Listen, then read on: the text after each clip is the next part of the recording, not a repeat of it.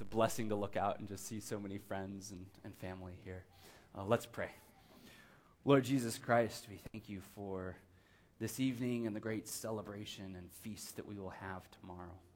I pray, Lord, that you might open our hearts tonight, that we might hear from you. Amen. So, most Christmas stories have a Scrooge component to them. Every good Christmas story, at least, has a bit of a Scrooge in it. Sometimes it's the Grinch, right, who steals Christmas. Or in our biblical text, sometimes it's, it's King Herod who comes and almost ruins the whole thing, right? Or the story contains Scrooge himself, right? Who shirks off charity and yells humbug to his friends and to his family, sending them all off. Well, perhaps one of the biggest Scrooges of them all, and I debated whether or not to even bring this person up tonight, but I thought, man, this guy is, is Scrooge de la Scrooge, right? Scrooges of Scrooges, is a German philosopher by the name of Nietzsche. In 18, yeah, I got some chuckles there, a couple, maybe some amens. I don't know. What was that? well, in 1882, Friedrich Nietzsche declared that God is dead. And there was a lot of, a lot of his writings declared this over and over, and he would unpack this. Well, that's a very grinchy thing to say, now isn't it, right? And why would a preacher stand up and bring up Nietzsche and his statement, God is dead, in front of uh, people on such a beautiful night like this. But it's actually a very profound statement. I obviously don't agree with it, otherwise, my bishop would take this collar off of me pretty quickly. But what, what, he is, what he does not mean is he doesn't mean that there's some mythological figure up in the sky who is now deceased anymore because he's been slain. No, what Nietzsche meant by this is that mankind had somehow enlight- had, had become enlightened to the point where we no longer need a deity anymore known as God. Ethics, philosophy, science, and industry have all progressed far enough, and humanity is now self sufficient. Sure, God may have been helpful in getting this whole human experiment started, but now that we're off on a good start, now that we can drive along just fine, we're doing well. Thank you very much.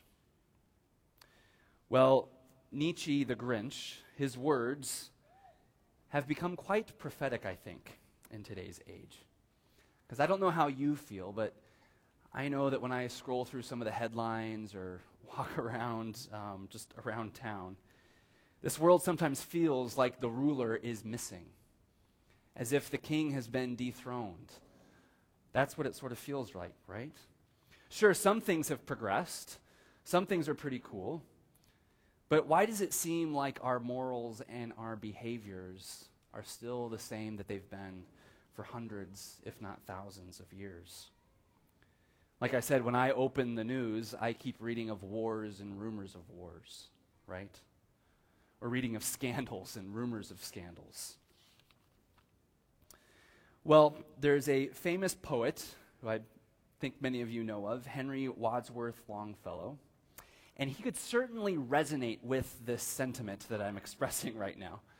He's a famous American poet, and some of you might have read about him recently in CT.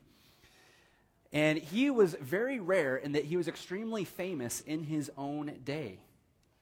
He was very wealthy.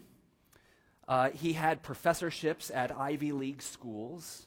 He was married with kids. He was, as far as poets are concerned, quite well to do. In fact, Longfellow Park over here, uh, here in South Minneapolis, is named after him. And uh, I actually just found that out this week. A, a, lot of you are probably are you serious? I just finally connected uh, two and two and figured that out as I was reading about this.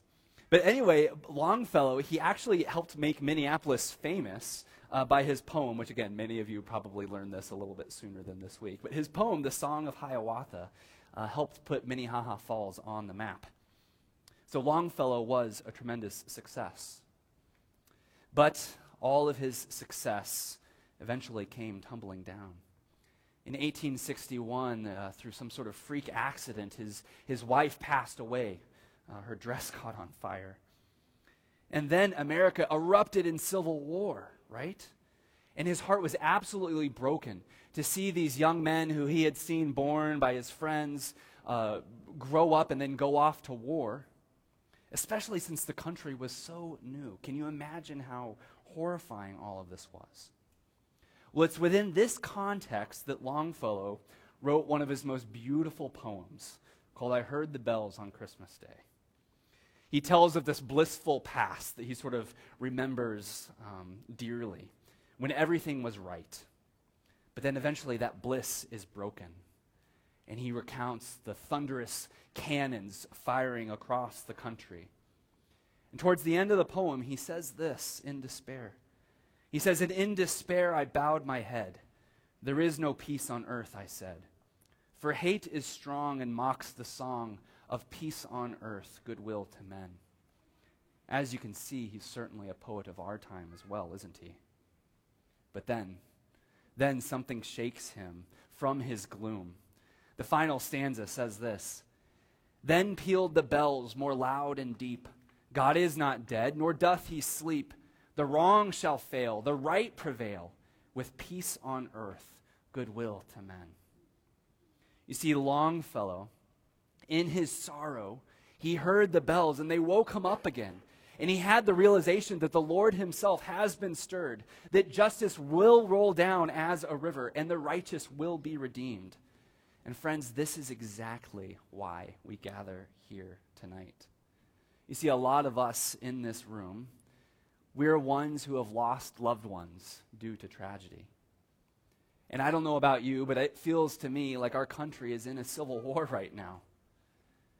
And if you're like me, you might come here tonight feeling sorrowful for things that you have done or things that you haven't done, things that you regret. But in the middle of all of this, in the middle of so much darkness, we come together tonight to remind ourselves that God steps into our world. Tonight, we celebrate that a child has been born. And this child grows up to become a man and rescues all of humanity from sin and darkness by putting all of that to death on a cross, paving the way for abundant life. And I don't mean abundant life that's, that's to be had someday as when we die and we go and get handed a pair of wings and strum our harp. That's not what I'm talking about. When the Bible talks about abundant life, it talks about abundant life beginning now, here. And this is what God promises us. This is also part of the reason why we named the church Restoration. Molly and I were kind of telling that story earlier today, and I remember um, over a year ago now, we were sitting in our kitchen and we are like, oh, what if we, what if we name this new church? What if we name it Restoration? We're like, oh yeah, that sounds, that sounds fun. That's kind of cool. It's, that's kind of hip, right? You know, that's very Minneapolis. But it's been so fun to hear how that word resonates with many of you. You see, we are a room full of people who've been bumped and bruised along the way. Some of us have been forgotten in the dark. Some of us might even have a, a bit of Scrooge inside of us, right? A little bit of Grinch that comes out every now and then. But the story of Christmas, the story of restoration, is that God sees you and he still wants to be with you. That he clothes himself with flesh and walks alongside you. He restores us. So, just this last week, I was having coffee with a friend, and he was telling me a little bit of his situation. And he was saying, I didn't realize just how hopeless I had become. And he didn't mean to, that the words just kind of fell out of his mouth. We weren't even meeting to really talk about spiritual things. There was a project that we had to work on. But that's what he said. It just kind of bumbled up out of him.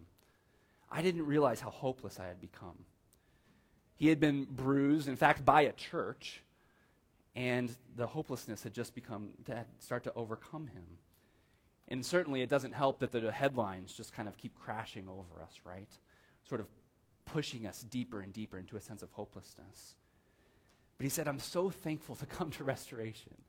He says, I feel like I've discovered hope again here. And that's not because of anything special about me. If you hang out with me long enough, you'll probably figure, you'll probably start to wonder why is this church growing with this guy as the pastor? It's because the Lord is moving here. And don't you feel that? Don't you feel that every Sunday when you come and you're chatting with other people and hearing uh, the scriptures wash over us, right? The Lord is at, at work here at Restoration, and I thank God for that. Or another friend, and she, she said this uh, almost a year ago now, but she was describing her faith growing. now that she's been coming back. And saying, not only my faith, but the faith of my kids as well. The faith of my kids as well. You see, friends, God is not dead. A Savior has been born. He has clothed himself in human flesh, and he comes to restore new life to us. New life to us. So, in a few moments, we're going to be able to celebrate this in a very profound but yet very ordinary way. We're going to be coming together at this table and celebrating communion with one another. Now, you don't have to be a member of Restoration. You don't even have to be Anglican. You don't even have to know what Anglicanism means, because let's be honest, a lot of us are kind of confused by that too. But we just ask that you be baptized to come forward and to receive and partake in this family meal. And this is a, a deep and beautiful way in which we can celebrate that God is with us, that He's here, that He nourishes at the table with His very presence that He wants to spiritually feed us. Now, if you want to remain seated, that's totally fine as well. But please, please do come forward and receive. I hope that you can come and that you are fed by Him tonight. So, again, thank you so much for coming here. And I also want to say, too, if you don't have a church home, if, if, if this is kind of a new experience you, this isn't too unlike Sunday morning. So I'd invite you to come back uh, throughout the next month or so, we're going to be talking about what it means for Christ's light to shine in our lives, to shine in our city. So come and explore that with us. I'd invite you. So, with that in mind, let's pray, and then we'll have our offering. Lord Jesus Christ, we praise you and love you because you are alive, that you clothed yourself in flesh and walked with us. Lord, I pray that we would make room for you in our hearts, that we would experience you even tonight, Lord. Come and speak to us. And it's in your name and for your glory we pray. Amen.